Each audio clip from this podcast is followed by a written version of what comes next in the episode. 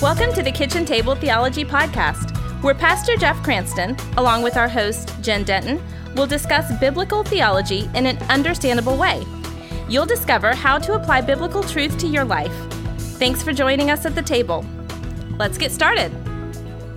Hello again, y'all, and welcome to Kitchen Table Theology. I'm your host, Jen Denton, and along with Pastor Jeff Cranston, we're discovering what the Scripture teaches regarding doctrine and theology. You know, things that a lot of Christians think are too difficult to tackle or too hard to understand or are just plain out of reach. But we're always attempting to do this in a way that is applicable to the lives we live. And we do this because we agree with what the German theologian Karl Barth once said, "In the Church of Jesus Christ, there can and should be no non-theologians." We want to help you become a good theologian who knows, understands, and can discuss the doctrines of the Bible. We want to help you be strong in your faith, knowledgeable in and of the Word, and growing in your love for Jesus. Today is now our second episode in a series on the church. The doctrine of the church, as we defined last time, is also known as ecclesiology. And over the course of this series, we'll dive into 7 snapshots of what the New Testament teaches about the church. The New Testament says that the church is a flock, a fellowship,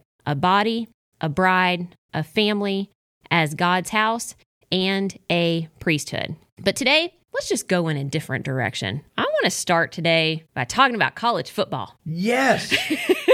One of our favorite topics around here, although we don't always agree from... I would say we would not ever agree. Well, I think we can agree on leadership principles that we appreciate in certain coaches and certain lineages, but I don't know. And I... Do you see that? I'm pointing on my wall, Kitchen Table Theologians, to the cover of the 2016 magazine, National Champions, Clemson Tigers 35, Alabama Crimson Tide 31. That was 2 years before we won 44-16 over Alabama. And I don't want to talk about the in-between years where we lost to Alabama. Mm-hmm. But Jen's an Alabama fan. I'm a huge Clemson fan. But, you know, I got to thinking about this, so I want to keep this in a biblical context. Okay. So you're thinking, and this I got from my good friend, Brother Alan Perry at Coosahatchee Baptist Church. Hello, Brother Alan. And he said, always remember, you've got 3 T's in the New Testament. You've got Thessalonians, the books of Timothy, and Titus. Thessalonians, Timothy, Titus. And now we got to 3 T's in Jacksonville, your hometown, of Trevor, Travis, and Tebow. It is going to be a powerhouse. Well, of a team, but they are the Jaguars, so you never know. Yeah, it's going to go sideways quickly, I think. But there is something special about college football in general, but there is especially something special about college football in the South. Yeah. And there is a whole other kind of special about college football in the state of Alabama. Unfortunately, it really is a religion. It is a cultural thread at minimum. You come out of the womb in the state of Alabama yelling War Eagle or Roll Tide. Yeah. If you yell the wrong one, they'll spank you. Oh, well, I think they spank you anyways. But I mean, even just that phrase, Roll Tide, I know you like to steal it from time to time and Roll Tigers instead. Roll Tide is a greeting. It is a benediction. It is said at weddings. It is recited at funerals. Do you know the saying that's recited at funerals? No, enlighten us. If you want to get to heaven and walk the streets of gold, you got to know the password. Roll Tide, roll. And ne'er a tear in the house as the compulsory Roll Tide comes up. My biggest fear every time we do a podcast is that we're going to go down heresy and find ourselves into heretical, unbiblical territory. Yes, and so let me say, I've just done that. I do not believe any truth in that statement, nor do I want that statement reiterated at my own funeral. However, my father may be a different case. But that does give you some insight. I know here, and I live 4.5 hours away from Clemson, and we're season ticket holders to Clemson football and baseball. So I have an app on my phone. It's 105.5 The Roar FM from Greenville, South Carolina, and they talk Tigers every day of the year. And so I'll put it on my phone in the truck and drive around just, like I'm in the Holy Land. But, our 2 teams, fans just don't attend games. We will go to practices and we'll do anything. We'll talk about it to anybody who'll listen. I wear at Clemson, it's a solid orange Friday every Friday. So if you're a Clemson fan, you're wearing orange on Friday somewhere. You've got people who wear jerseys, their favorite name, favorite number, whatever. They're not people. I have seen, it doesn't surprise me anymore But I run into so many women, I can't keep up with them and their knowledge of the team, who's coming out of high school. Oh, for sure. Who we're trying to sign, who we're trying to recruit. I'm like, what in the world? I've been to pre-games. I saw a woman timing the hang time of a punt before the game. The punter's out there practicing. She has a stopwatch in her hand. Click.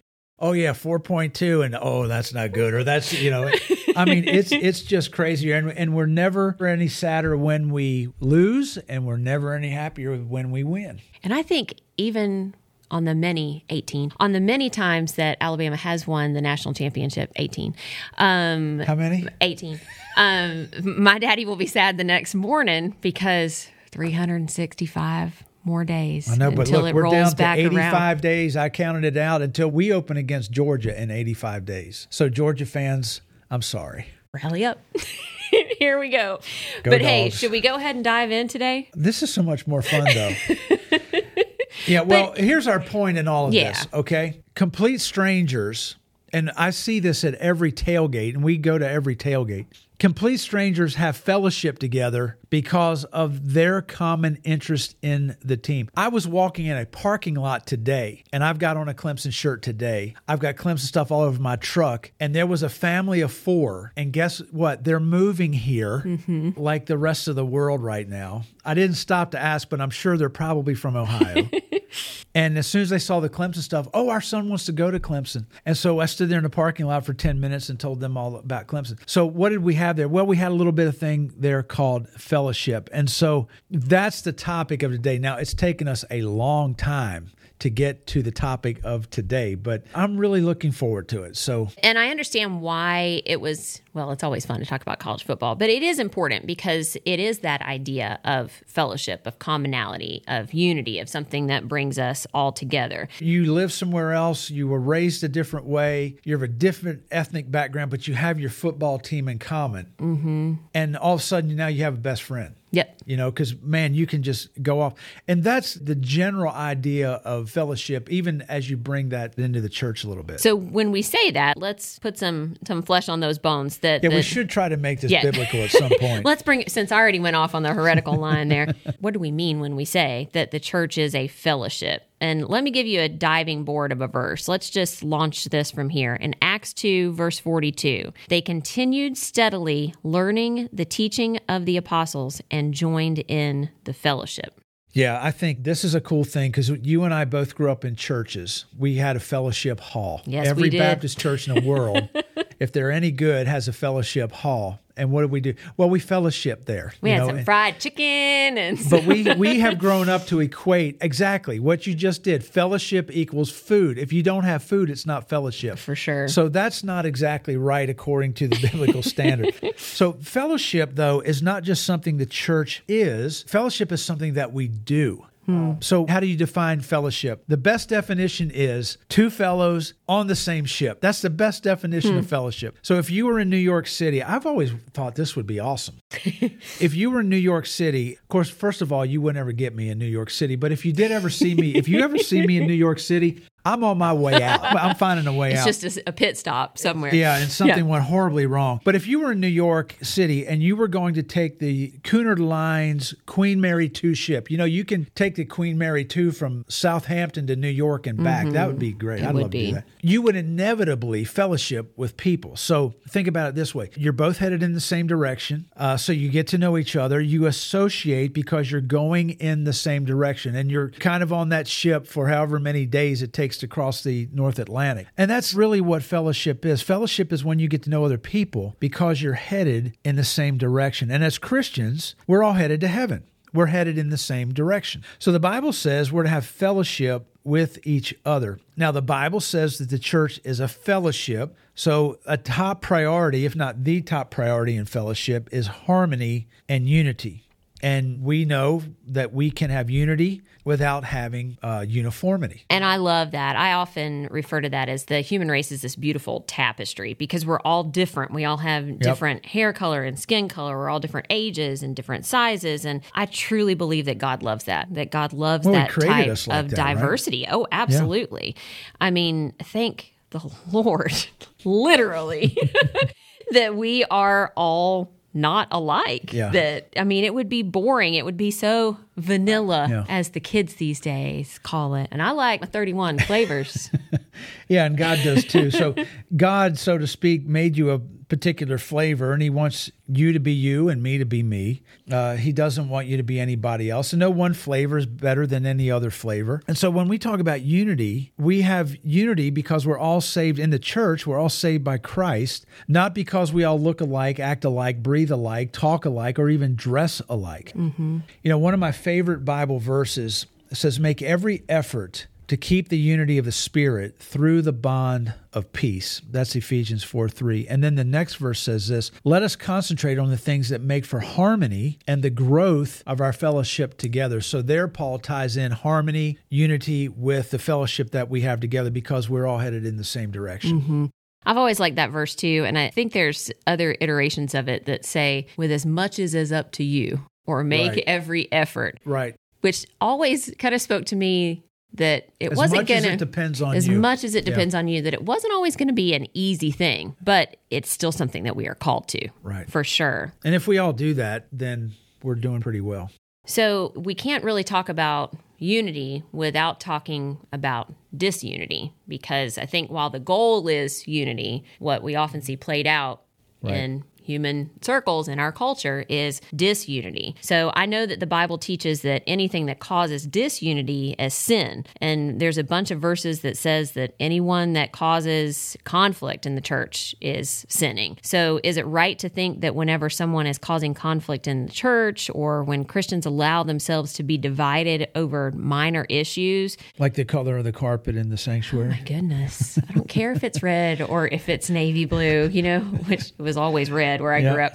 But if it's, you know, we get mad over these little things as Christians, are we destroying that fellowship? And if you destroy the fellowship, last time we talked about the church not being four walls, are we actually tearing down the walls of the church? Yeah, good observations. This unity principle really does, as you play it out, it's got a number of ramifications. The implications are that however you organize your church, a good structure should promote unity and harmony and downplay differences. Mm-hmm. In the New Testament, we're never given method. We're given message, we're given mission, but we're never told, okay, this is exactly what a church service should look like. We're never told this is exactly how a church should be structured, how it should be organized. But what we do know is that we ought to organize ourselves in a way that minimizes our differences and maximizes our commonality. That makes every effort to keep the unity. Yeah. So the problem is that many churches, the way that they're organized, actually promote differences rather than downplay them. I'll give you an example. If a church votes on all kinds of different stuff, and that's the church I grew up in, the first couple of churches I served in, we're voting out every time, you know, Wednesday night business meeting, vote. But every time you take a vote, you're causing people to take sides, are you not? Mm-hmm. Sure you are. And so every time you take a vote, you're creating division in the church. Now, it might not be a big deal, or it might be big enough to split the church right down the middle, which happens all the time on an all too frequent basis. Every time a church votes on something, if there's one dissenting vote, at least one person has lost. And there's that elements of separation there. For that reason, for example, here at Lowcountry Community Church in Beaufort County, we don't vote at our church. Voting, it's just been my experience, voting tends to create division. For instance, if I were to ask a group of people if they like the shoes I happen to be wearing, 3 might say, yeah, I really like them. 50 might say, no, I can't stand it. 250 people might not even care. What would they care? So every time you take a vote, somebody loses. And nobody can win all the time, not the pastors, not the elders, not the deacons. So if you vote on everything at a church, pretty soon you're going to have a church full of losers. So maybe that's where the commonality comes in. I don't know, but the harmony goes down and the love goes down because the division has gone up. And just one other word on some of y'all are listening to this going, why are you on about voting? But this happens in so many, many churches. Voting is so foreign in the New Testament that there's not an example of it in the New Testament. Mm-hmm. And you think if they voted on anything, it might have been choosing Judas's replacement, right? Judas Iscariot killed himself, so they had to replace him. So they had to pick a replacement apostle. And how did they do it? The Bible says they cast lots. That means, in essence, they rolled dice. Voting was so foreign to their thinking, they were more likely to draw straws than they were to vote. There's not one example of majority rule in the New Testament that's good. We do see an example where Paul was taken prisoner. He's put on a ship to Rome, and he told them, God's told me, even though I'm the prisoner, don't set sail. And if you do, we're going to run into a storm. But he's the prisoner, but what do they care what he says? The majority of the sailors said, no, we're going to go. It's a good idea to go. We'll be fine. So they left, they went, and guess what happened? Storm came up, and the ship was wrecked. The majority is often wrong. In the Old Testament, the majority of Israelites wanted to go back to Egypt. And Moses said, no, we've got to keep going. We've got to get to the promised land. So a church is not a democracy. A church is a theocracy. And the word theocracy is from the Greek, and it means the rule of God. So God is in charge, and our whole job is to find out what God wants us to do and then do it and get out of his way. And didn't Paul talk about this to the Corinthian church and say something along the lines that their meetings caused more harm than good? Yeah. You and I have talked about this before. I grew up in a church that had voting as well, and I've been in those Wednesday night business meetings that definitely did more harm than good, and voting on the budget was always... Voting on the budget. Always and, fun. Yeah. Oh, yeah. Brings back some bad memories, for sure. Yeah, but Paul did say that your meetings are doing more harm than good. And he went on to say, I hear that when you come together as a church, there are divisions among you. And the Bible says anytime you divide the church, you're creating a division, and that harms the fellowship. Mm-hmm. You know, some of the most healthy organizations I've been in have said, you know, in this room, we hash everything out. You have your opinion, I have my opinion, but when we leave this room, we own this decision, right? Because we're going to go forward in harmony. That's a secure, healthy organization, and that's a secure, healthy leader that does that. But unfortunately, sometimes we bring the Wednesday night business meeting into...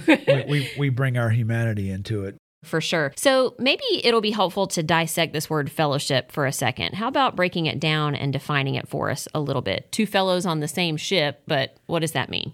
Yeah, well, fellowship comes from the Greek word koinonia. And perhaps you've heard the word before, maybe not. But the root of that word simply means common. It's the Greek word koinos, and it was at the heart of Greek society. So the Greeks placed an emphasis on the individual. And as an individual, you have your own personal life, you have personal rights, and yet they also believe that as an individual, you lived by and you lived for the society. So the Greeks said if the individual is not to perish, he must be firmly bound to the koinon, the common property of all. And we express this idea in the Western world whenever we see that, or whenever we say no man is an island unto himself. I'm sure you've heard that. So the common was the root idea of what held Greek society together. It included common property, common governmental functions, these shared goals of the community. So the idea of having things in common is also very true within the Christian community, because think about for a second with me, what do we share in common with each other as Christians? Well, we have the same God, Ephesians 4. We have a common salvation, Jude 3. We have a common faith, Titus 1.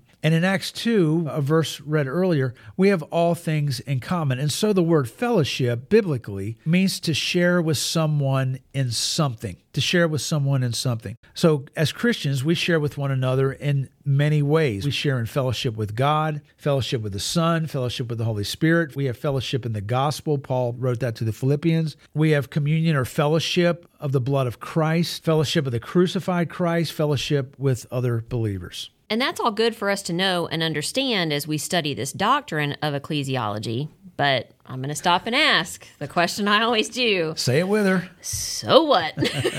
I can see how important it is within the local church and even the church universal. But is fellowship something that should stay within, again, the four walls of the church? Or in other words, does it make a kind of impact outside those proverbial walls? Well, that's a great question. So let me ask you, Jen, if you would, read another really important verse for us along these lines as we begin to land the theological plane today. So Hebrews 10:24 and 25. And let us consider how to stir up one another to love and good works, not neglecting to meet together, as is the habit of some, but encouraging one another, and all the more as you see the day drawing near. So we've established the New Testament word for fellowship, koinonia, expresses the idea of being together, and there's a mutual benefit there. We have things in common. That verse shares that idea and then gives us two reasons to fellowship with other believers, and they're important. And first, that those verses said, our common fellowship helps us express our love to one another. And secondly,